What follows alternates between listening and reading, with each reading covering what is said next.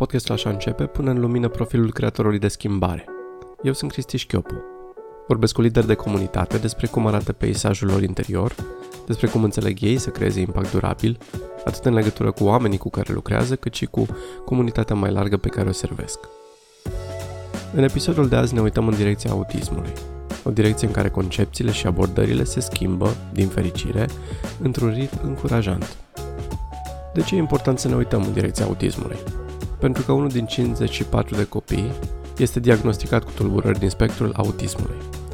Pentru că față de doar acum câțiva ani, lumea înțelege diferit autismul și, diagnosticat timpuriu și acompaniat cu terapie, el nu mai este o sentință la o viață în care ești marginalizat pentru că nu ești neurotipic. S-a întâmplat acest lucru pentru că, față de vremea când se credea că e o tulburare foarte rară, la nivel global s-a investit foarte mult în cercetarea acestui spectru de dizabilități. Încă din începutul deceniului s-au făcut multe eforturi pentru a determina cauzele autismului. Spre sfârșitul deceniului, biologia moleculară identificase peste 1000 de gene candidate și sute de mutații asociate cu autismul, mutații spontane produse în celulele sexuale fără istoric familial. Oamenii de știință s-au orientat în paralel și către interacțiunile între gene și mediu și au încercat să găsească acolo cauză.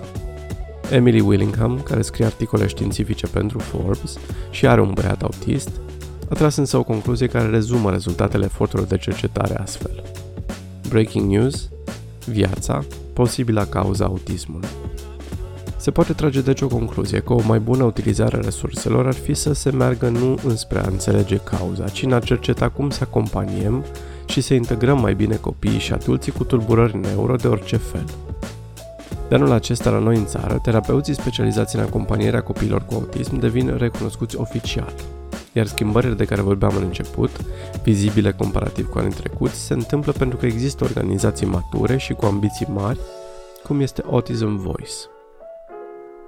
Nicoleta Orlea este manager fundraising la Autism Voice. S-a alăturat asociației în 2016 ca să asigure comunicarea externă a organizației și strângerea de fonduri.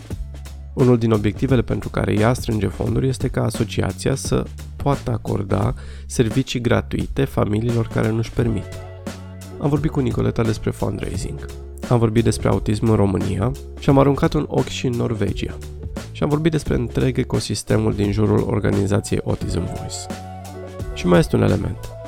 Ea este mamă de copil cu autism. Nicoleta vorbește de răbdare și perseverență pentru a îndeplini obiectivul pentru care ea strânge fonduri, răbdare ca aceea a terapeutului sau a părintelui, care continuă să fie prezent, chiar și când rezultatele se lasă așteptate. Asociația Autism Voice a fost fondată în 2008 sub numele de ATCA, Asociația de Terapie Comportamentală Aplicată. A fost și este, în opinia mea, cea mai mare organizație de specialitate, pentru că fondatoarele sunt specialiști în analiză comportamentală aplicată.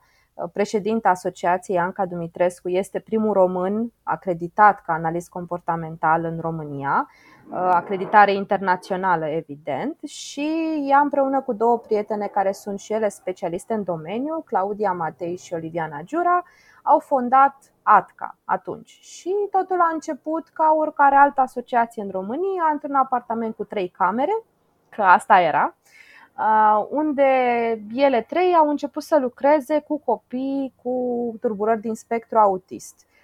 Totul a pornit de la faptul că de-a lungul formărilor profesionale și în facultate și ca voluntare în diverse organizații au întâmpinat copii cu această problemă care nu erau diagnosticați, pentru că pe vremea 2000, 2001, 2005, până în 2008 nu existau de fapt și de drept oameni care să diagnosticheze și mai mult prin prisma psihologiei, a studiilor pe care le-au avut ele, au dedus că acești copii ar avea probleme pe parte de autism, au căutat să se formeze în continuare, au aflat că se pot forma în afara României, ceea ce au și făcut, și când s-au întors în țară, ca să zic așa, au decis să facă această asociație unde să existe specialiști și unde terapia ABA, Applied Behavior Analysis, să fie aplicată la standarde internaționale cu tehnici moderne.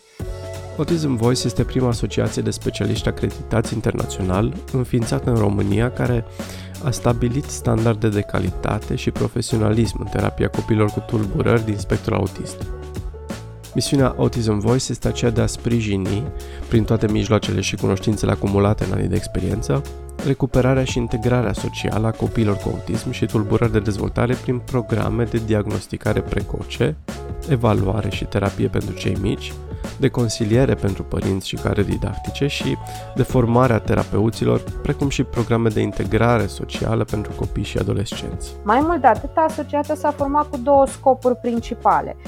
Primul este recuperarea copiilor care suferă de autism și nu numai, probleme comportamentale și de altă natură de dezvoltare, deci nu vorbim doar de cei care au autism, și al doilea scop, formarea specialiștilor în domeniu, pentru că în continuare în România nu există formare de tipul ăsta la nivel academic, adică în momentul în care ai terminat psihologia și masterul și vrei să continui, ai de ales în a face pe cont propriu, cum au făcut și ele, să te formezi undeva în afară, să dai foarte mulți bani, să-ți dai certificările și să lucrezi în România, dar nu ești recunoscut ca analist comportamental momentan, sau treci pe altă filieră, pe psihologie clinică, pe alte lucruri și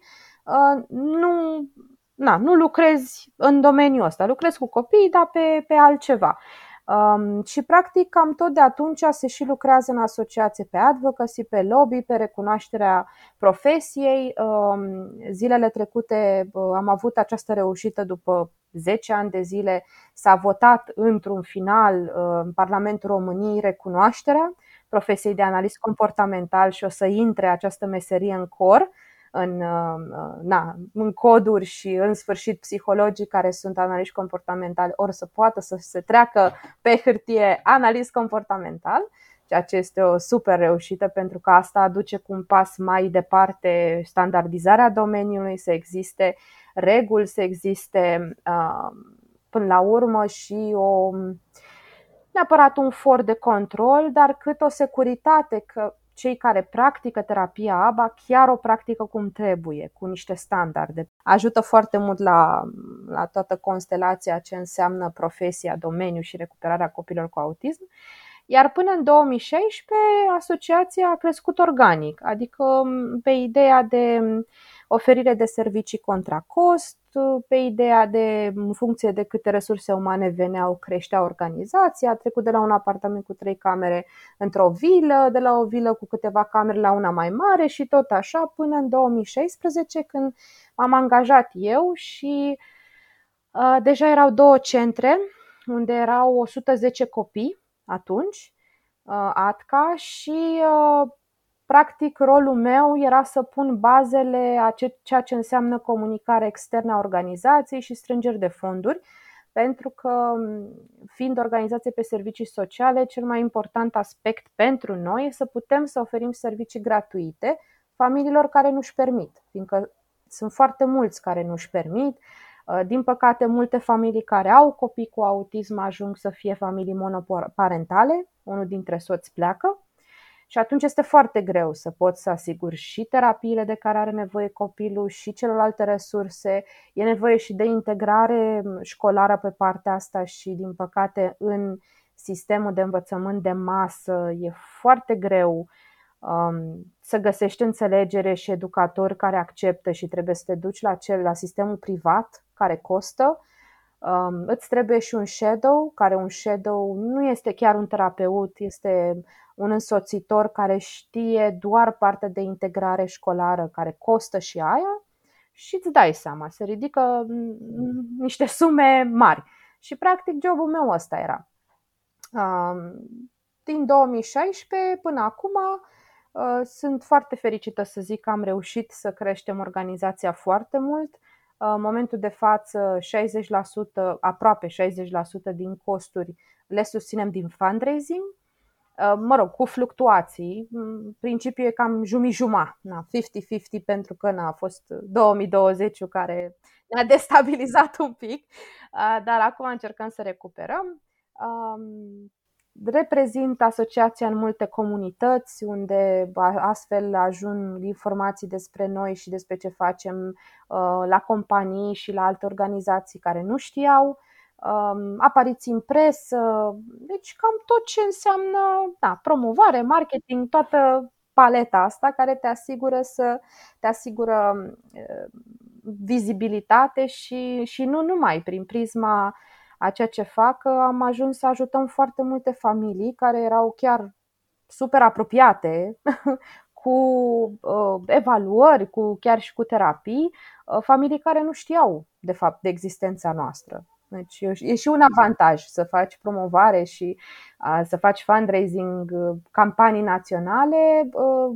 Eu, din punctul meu de vedere, că sunt și mamă de copil cu autism, văd asta un avantaj, că pot să ajuți oameni care nu știau că au la îndemână astfel de resurse și e foarte important să poți să știi că ai unde să apelezi, dincolo de ce cauți pe Google. Cum stăteau lucrurile acum 5 ani în domeniul asistenței persoanelor cu autism și cum au evoluat? Păi la început, deci când am intrat eu în universul autismului, eram în 2015,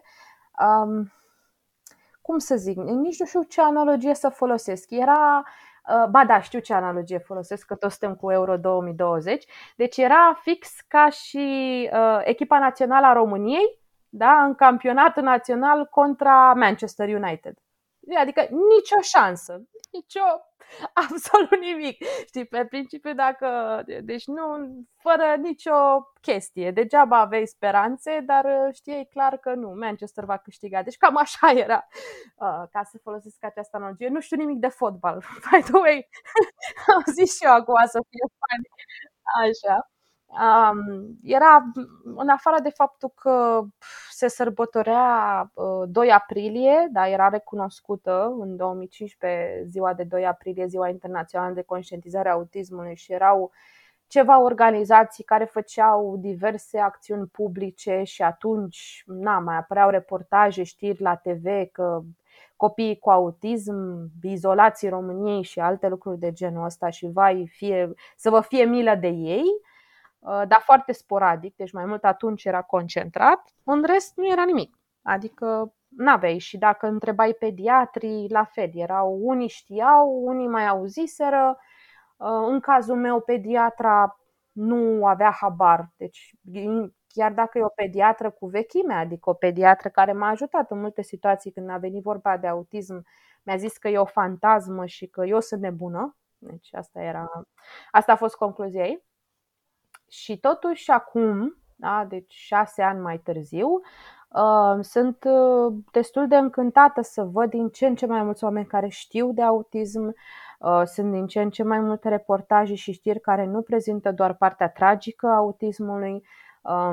Din ce în ce mai mulți oameni, bine, nu știu dacă e neapărat din cauza că e București și în București sunt mai multe organizații, mult mai multe școli și grădinițe care au copii cu autism și atunci nu mai e așa o problemă să spui că ai un copil cu autism, adică oamenii au auzit într-un fel sau altul, sau au colegi de muncă care au copii cu autism, sau au nepoți, sau lucruri de genul ăsta și sunt mai mulți și mult mai ok.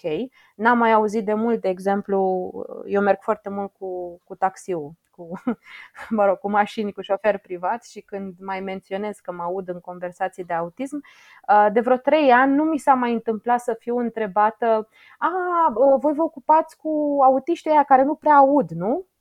Toată lumea, înainte, toată lumea mă întreba chestia asta. Deci era vânzătoarea de la magazin, șoferul de taxi, erau foarte mulți oameni, inclusiv mame în parc, care mă întrebau: sunt copiii aia care au probleme cu auzul? Acum nu mai e așa. Nu mai întreabă nimeni, adică e un lucru bun. Dacă te duci într-adevăr Timișoara, Cluj, chiar și Iași, unde există asociații, acolo e ok pentru că fac și acțiuni, sunt din ce în ce mai multe lucruri bune. Recunosc și companiile mari care au programe de CSR au ajutat foarte mult pentru cauza autismului, pentru că aplicând la proiecte de genul ăsta îi fac foarte multă publicitate, foarte multă promovare pe toate canalele, mai ales pe business, pe financiar. Inclusiv reportaje la TV au apărut prin prisma faptului că companii precum Kaufland dau bani pentru cauza XYZ și tot menționându-se, uite, și pentru autism. Acum ajută și lucrul ăsta. că se vorbește și în alt context și atunci e mai ușor. Deci e mult mai bine acum. E mult mai bine acum și prin prisma ce vorbeam mai devreme cu faptul că se va recunoaște meseria de analist comportamental, faptul că s-a votat pe 3 iunie o nouă lege prin care, de schimbare, de fapt o lege de schimbare prin care orice copil cu handicap pe viață, grav, va putea să-și primească certificatul până la 18 ani fără să mai meargă la comisii, ceea ce este extraordinar pentru că nu mai faci acest tur al umilinței, în fine, pentru noi așa era în fiecare an, să te duci cu acte, să dovedești că copilul tău este încă bolnav, adică în fiecare an de parcă, și nu vorbesc doar pentru cei cu autism, vorbesc și de cei care sunt cu surdocități, cu orbi, cu mâini amputate, adică mi se pare, asta întotdeauna a fost o chestie foarte ciudată în România, cum e posibil în fiecare an să te cheme, adică tu te naști orb, și ei se așteaptă, nu știu, de pe un an pe altul, în 12 luni, brusc să poți să vezi. Adică ca și cum vine Iisus, știi, și îți face o minune. Deci stupid, rău de tot. Dar în fine, s-a votat măcar acum, în 2021, deci încă un lucru. Am rugat-o pe Nicoleta să deseneze o hartă a ecosistemului din jurul organizației Autism Voice.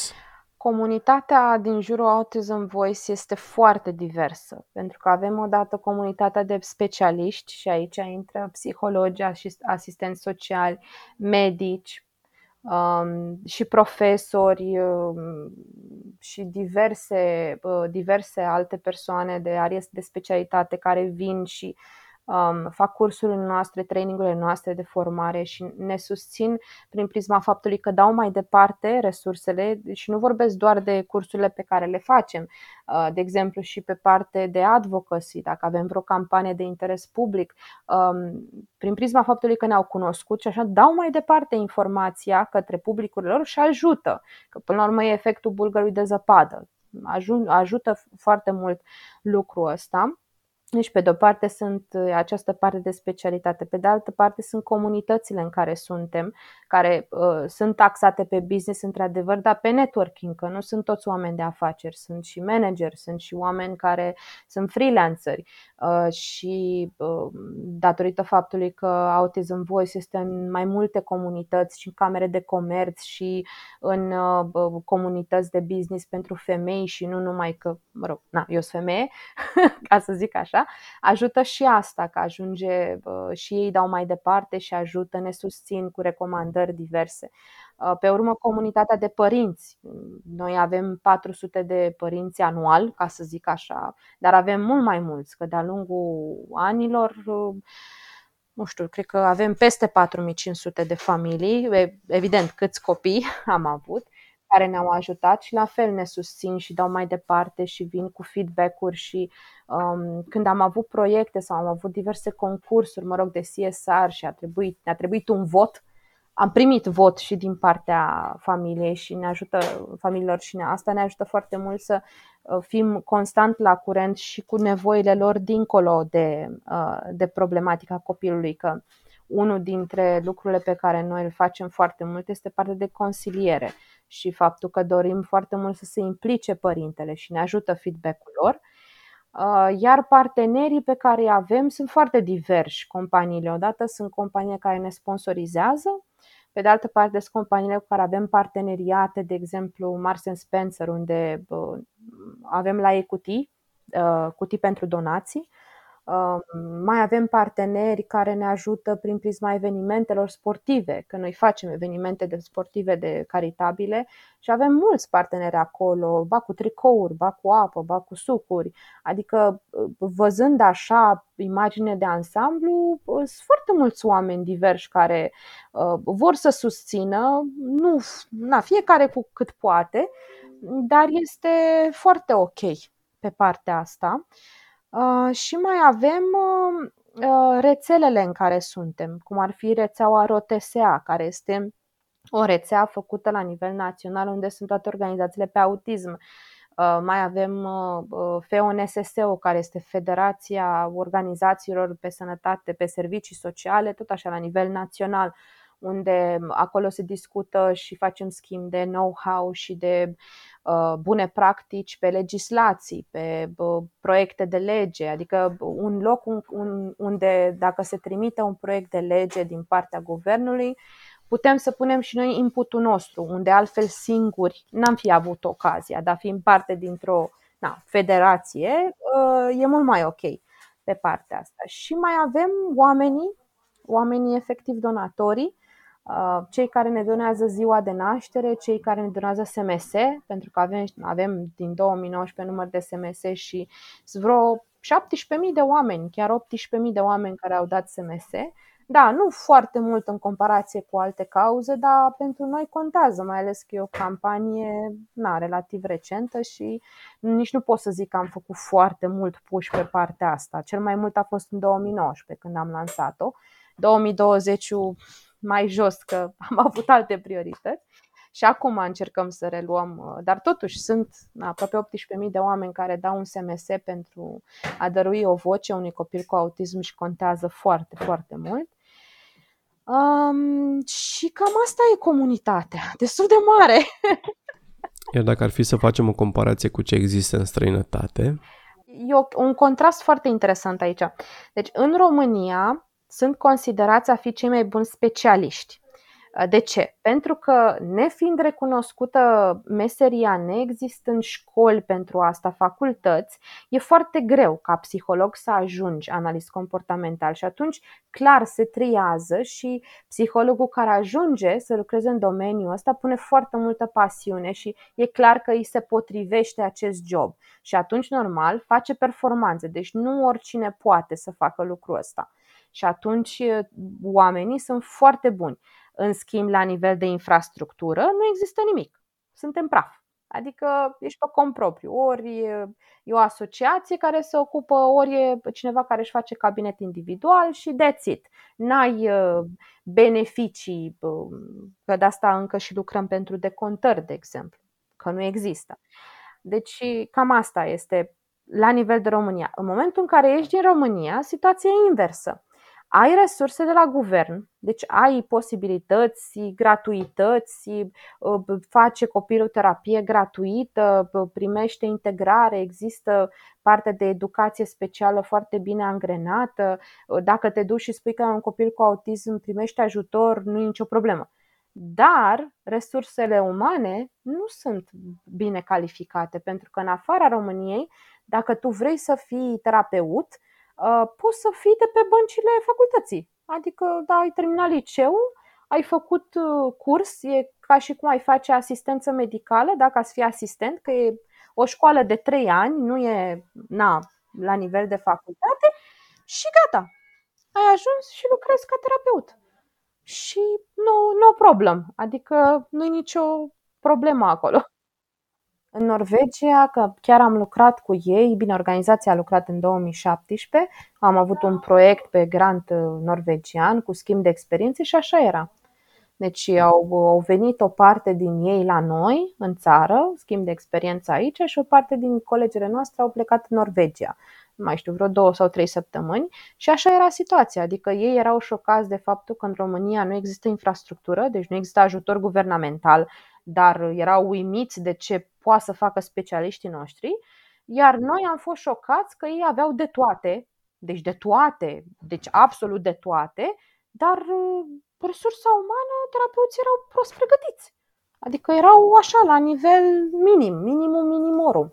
Și nu era nicio problemă, pentru că acolo nu e stringent, adică dacă ai problema asta, li se pare normal ca statul să te susțină. Li se pare ok, li se pare normal să existe loc la școală specială, cu însoțitor, să ai bani pentru terapii, adică e foarte ok. Diferențele între țări arată poate că totuși felul în care diagnosticăm și tratăm autismul încă este la început. În Belgia, diagnosticul de autism nu se pune, în cele mai multe cazuri, înainte de 5 ani. Deși, din punct de vedere al unor specialiști, acei ani sunt prețioși în terapie. Am întrebat-o pe Nicoleta unde e mai bine. Într-o țară fără resurse, dar cu specialiști bine pregătiți sau invers? Nu știu, dacă mă întreb la nivel de specialist în strângeri de fonduri, prefer Norvegia. pentru că e mult mai easy. Deci acolo ai susținere, acolo practic faci strângeri de fonduri doar dacă vrei niște lucruri deosebite, nu știu, niște lucruri care nu sunt susținute. Dar ca mamă de copil cu autism prefer România. Și sunt familii care vin înapoi în România, familii care au emigrat în Marea Britanie, în Spania, în Italia, au emigrat pentru copil, da? Și nu primesc ce trebuie acolo, adică au totul susținut de guvern, dar n-au specialiști și după un an, doi se întorc în România ca să lucreze cu terapeuții de aici din țară. Deci prefer România la capitolul ăsta, adică prefer să fac strângeri de fonduri pentru lingurițe și șervețele și hârtie igienică și nu se exagerez că fac strângeri de fonduri fix pentru astea, dar măcar știu că, băi, terapeuții noștri știu ce fac, adică știu că, ok, stă copilul la 6 ani, 8 ani în terapie, dar l-ai scos om. Adică nu mai există altceva. L-ai făcut, a atins punctul maxim, care, mă rog, noi sperăm să fie 95%, dar nu e neapărat cazul tuturora, dar în fine, ajungem la o cotă destul de mare și nu mai ai probleme cu el. Versus în afară, unde în afară poate să stea copilul în sistem de recuperare și 20 de ani. Și nu e nicio problemă, not a problem. Nu s-a recuperat, not a problem. Adică la ei nu e nicio problemă. Băgăm în continuare, avem azile, avem, adică e mișto să ai infrastructură, dar pe de altă parte nu mi se pare normal să nu se lucreze și să nu există, să nu fie o rată de succes general valabilă ridicată. Dar, în fine, acum depinde pe cine întrebi. Și în Germania e situația, nu în Germania unde era, în Irlanda situația e la fel. Adică, ce să zic, e cu plusuri și minusuri, dar prefer specialistul ca lumea decât să mi se dea, nu știu, ajutor social ca lumea. Autism Voice, organizație matură sau încă la început? Aș zice că e totuși o organizație matură pentru că suntem considerați standard în domeniu, dar încă e loc de dezvoltare și de îmbunătățire. În sensul în care chiar acum avem un foarte mare proiect în care vrem să deschidem un al treilea centru, care nu va fi la fel ca cele pe care le avem deja.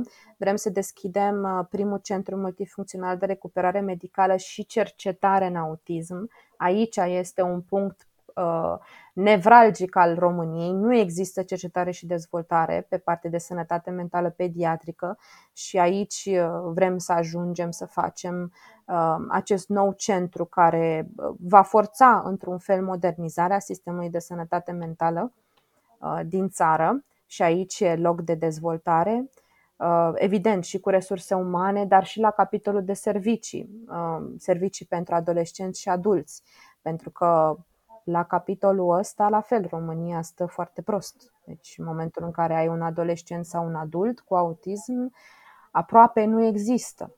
Cred că sunt una, două organizații în țară care au ceva pentru adulți cu autism, dar foarte puțin în comparație cu cât credem că sunt, că iar nu există un registru, nu există studiu național. Deci sunt foarte multe chestii elementare care nu există și aici e loc de dezvoltare, plus foarte multe proiecte pe care poți să le faci la nivel sustenabil. Acum, de exemplu, suntem în acceleratorul Innovators for Children, unde vrem să transformăm un proiect al nostru care este dedicat pe parte de învățământ, de masă, pe parte de management colectiv, nu doar pentru copiii cu nevoi speciale, cât pentru întreg colectivul de copii și vrem să-l transformăm într-o platformă care să fie și cu propriul ei element de sustenabilitate, adică 50% din conținuturi să fie gratuit, pentru că partea noastră de servicii sociale, și 50% contra unui cost mic care să ne ajute să continuăm proiectul pe parte digitală, adică această platformă va fi doar online. Bine, se vor putea face anumite lucruri din platformă, cum ar fi cursurile, putem să le facem și fizice dacă sunt, nu știu, unități de învățământ care vor să ajungem, sunt aproape, Ploiești, Pitești, chiar și Craiova, adică dacă sunt în zone și în Brașov, dar dacă sunt, nu știu, din satul mare sau din Baia Mare, un pic cam dificil. Și atunci această platformă. Plus la nivel de echipă. Aici, la nivel de echipă, mai ales la nivel de echipă administrativă, e încă foarte mult loc de creștere. Noi de-abia acum suntem 3 persoane. Adică dacă până acum 3 ani era o singură persoană, acum 3 ani a venit o colegă de ale mele, Beatrice, care ea se ocupă de evenimentele sportive, 2 persoane, și până acum, să zic, o lună, când a mai venit o colegă și suntem 3 oameni. În sfârșit suntem 3 oameni care vom lucra și lucrăm pe partea asta de fundraising, comunicare, proiecte. Deci încă e loc de creștere, dar eu văd ca o organizație matură. Nu încă matură, dar hai să zic tânără. Nu știu cum să-i spun. Că este o organizație matură, poate este vizibil și din raportul de activitate al asociației, ce poate fi consultat pe site-ul lor, autismvoice.ro. Venituri pe 2020 de un pic sub 5 milioane de lei din donații, direcționari de impozit pe venit și alte acțiuni, și cheltuieli de 4 milioane de lei. Spuneam în introducere că lucrurile se mișcă în bine în autism, pentru că lumea capătă o conștientizare. În episodul de azi aș vrea ca pe fundalul organizației Autism Voice să ne dăm seama că vorbim despre oameni. Pe de-o parte de specialiștii formați, care depun un efort mare pentru a fi pregătiți, și pe de altă parte aș vrea să ne uităm la rolul Nicoletei, care este unul de răscruce în dezvoltarea unei organizații. Fundraising-ul, din punctul meu de vedere, este un stil de viață. Deci fundraising-ul trebuie să fii pasionat să faci lucrul ăsta, pentru că este al naibii de greu. Nu este o disciplină pe care să o practici unilateral. Îți trebuie cunoștințe și background din domenii foarte variate. Trebuie să știi și vânzări, trebuie să știi și socializare, și psihologie, și comunicare, și negociere, și planificare, simț analitic. Îți trebuie o paletă întreagă de aptitudini, dar cred că cel mai mult îți trebuie acea dorință de a face banul pentru scopul lui final. Deci nu doar de a obține banii. Deci nu e ca în vânzări. Deci în vânzări știi că ai o cotă parte, da, trebuie să ajungi la numărul X de produse vândute, să ajungi la suma Y și aia este, ca să poți să-ți iei banii, să zic. În fundraising totul se traduce în care este scopul banului. De exemplu, în cazul meu, cum îți ziceam mai devreme cu centru, mie îmi trebuie 260.000 de euro ca să fac acest nou centru. 260.000 de euro pare o sumă wow, dar pentru mine nu există, adică sunt niște cifre, e ca și cum ți-a zice ție Cristi. Pentru mine se traduce în acea clădire cu tot ce conține și tot ce se va întâmpla prin prisma ei. Și atunci trebuie să lucrez extrem de metodic, cu foarte multe arii și foarte multe conexiuni și comunicări, ca să ajungi să strângi pic cu pic, pentru că știi ce se va întâmpla prin acel scop final al banului. Cam asta este fundraising-ul și trebuie să-l faci, cum să spun, nu neapărat trebuie să-l faci, ca să fie eficient, trebuie să-l faci în ideea că e în beneficiu altuia. Adică nu faci pentru tine jobul tău de la 9 la 5, asta faci. Nu, asta faci ca și cum te speli pe păr. Știi? Adică cu toată ființa și în fiecare moment al zilei tu faci fundraising. De ce? Pentru că, asta stică e, știi? Nu știu cum să-ți spun, cel puțin așa simt eu. Așa simt. Și dacă aducem în ecuație și dezvoltarea personală și aspectul de mama unui băiat cu autism. Da, și mai mult mi-a folosit că prin prisma fundraising-ului și a ce a trebuit să fac ca să fie bine pentru toată lumea, să combin, să se pupe și programul băiatului meu, al lui Remus, cu tot ce făceam, în fine, am început să lucrez foarte mult la dezvoltare personală. Eu nu eram așa cum mă vezi acum, eram mult mai temperamentală, agresivă, agitată, cu foarte puțină toleranță pentru celălalt, nu ascultam, adică preferam să fiu eu decât să... Știi? Și am lucrat foarte mult și lucrez în continuare pe dezvoltarea mea personală, mai ales că eu provin și dintr-o familie unde nu am avut exemple pozitive, n-am avut cele mai bune starturi, ca să zic așa. Adică singurul lucru fain și bun pentru care îl mulțumesc lui maică-mea și acum e că m-a pus să citesc. Deci din clasa a 3-a trebuia să fiu cu cartea în mână. Prima dată am început să citesc de frică și pe urmă am început să citesc de plăcere și asta m-a ajutat maxim. Deci faptul că și acum citesc de plăcere învăț și am învățat foarte mult și m-a ajutat chestia asta și în școala generală și în liceu și în facultate foarte mult și acum, în viața de zi cu zi, mă ajută pasiunea asta pentru lectură. Dar în rest n-am avut deloc exemple pozitive, am avut chiar inversul. Și atunci, în orice domeniu de genul ăsta, că e fundraising, că e psihologie, că este inclusiv ce faci și tu acum cu podcast, dacă nu lucrezi la dezvoltarea personală, pierzi foarte multe. Și e mai bine să începi așa, puțin câte puțin, și mai ales întotdeauna să te pui în papucii celuilalt, în orice context, decât să încerci să fii tu pioa întâi. Că s-ar putea să ajungi la concluzia că nu e ok, că nu ești tu pioa întâi, oricât de mult ai vrea să fii. Cel mai mare obiectiv și provocare pe care Nicoleta o are în acest moment? Păi asta este cu institutul. Asta este provocarea mea cea mai mare, este, nu știu, și personal, deci și o ambiție, un pariu cu mine că trebuie să obțin lucrul ăsta, dar mă gândesc și ce va aduce pe viitor să existe. Și asta îmi doresc, să ajung în punctul în care să pot să creez un complex, știi? Un complex de locuri unde să existe toate serviciile și toate resursele necesare pentru orice etapă în care te-ai afla cu copilul care are probleme neuropsihice. Pentru că pe sănătate mentală în România nu e nimic. Și e trist, pentru că sunt foarte mulți cu probleme și mai ales acum, în era asta digitală, nu vorbim doar de probleme de neuropsihice, vorbim de probleme emoționale, de probleme de atașament, de atenție, de tot felul de lucruri. Și asta îmi doresc în viitor, să existe, poate nu în București, poate pe lângă, poate whatever, că e online, că e fizic, nu știu, nu m-am gândit încă foarte mult pe ce paliere, cred că hibrid mai mult, să există un complex de resurse, știi, ca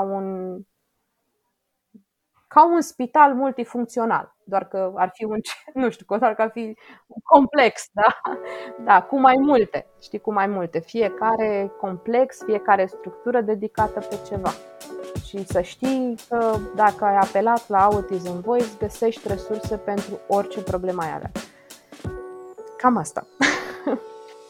La sfârșitul fiecarei discuții pe care o am pentru Așa Începe, mă întreb cum ar fi dacă ar exista organizații ca, de exemplu, Autism Voice pentru fiecare domeniu în care e necesară o astfel de prezență. Și merg să înțeleg cum a început totul. Și de fiecare dată ajung la un om care odată și-a zis: cum ar fi să facem ceva diferit? Cum ar fi să încep să împărtășesc din talentul meu altora și să creăm o comunitate care să aibă impact? Închei cu o frază scurtă, simplă și ușor de amintit. Larry Wall, fascinantul inventator al limbajului Perl, piatra de temelie a Amazon, de exemplu, el însuși cu autism, spunea: există mai multe moduri de a face un lucru. Îți mulțumesc că ne-ai ascultat. Sper că ți-a plăcut acest episod și te invit să-l dai mai departe prietenilor care ar trebui să știe de Autism Voice.